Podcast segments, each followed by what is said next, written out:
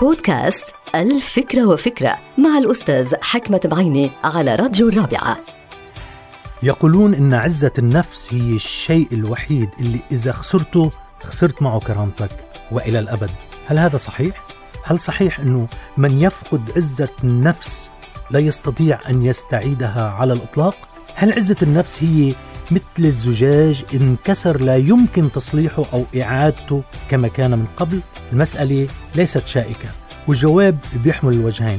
الوجه الأول هو أنه عزة النفس مثل الكرامة غير قابلة للترميم والتصليح.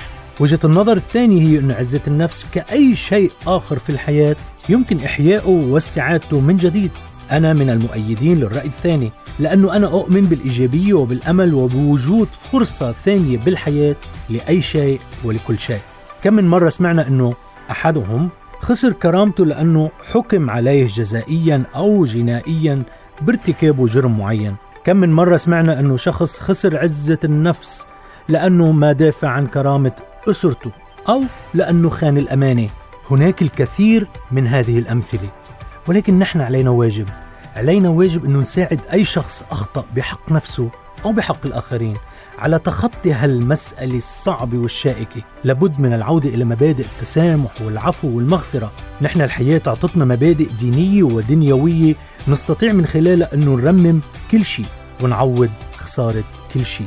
لأنه بالحقيقة هذه المواقف والمواقع صعبة جدا بالحياة.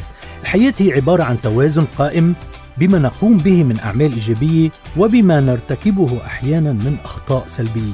لذلك المزيد من المواقف الإيجابية ممكن يرجح كفة الميزان ويعزز لدينا من جديد الثقة بالنفس وعزة النفس وكرامة الإنسان. نعم كتير ممكن أنه نقدر نعيد عزة النفس إلى ما كانت عليه من خلال المواقف الإيجابية وأعمال الخير والبر في الدنيا. نعم نعم للترميم والتصليح والانطلاق من جديد بعزة نفس وكرامة ومحبة من وإلى الجميع. انتهت الفكرة. هذه الحلقة مقتبسة من كتاب الفكرة وفكرة.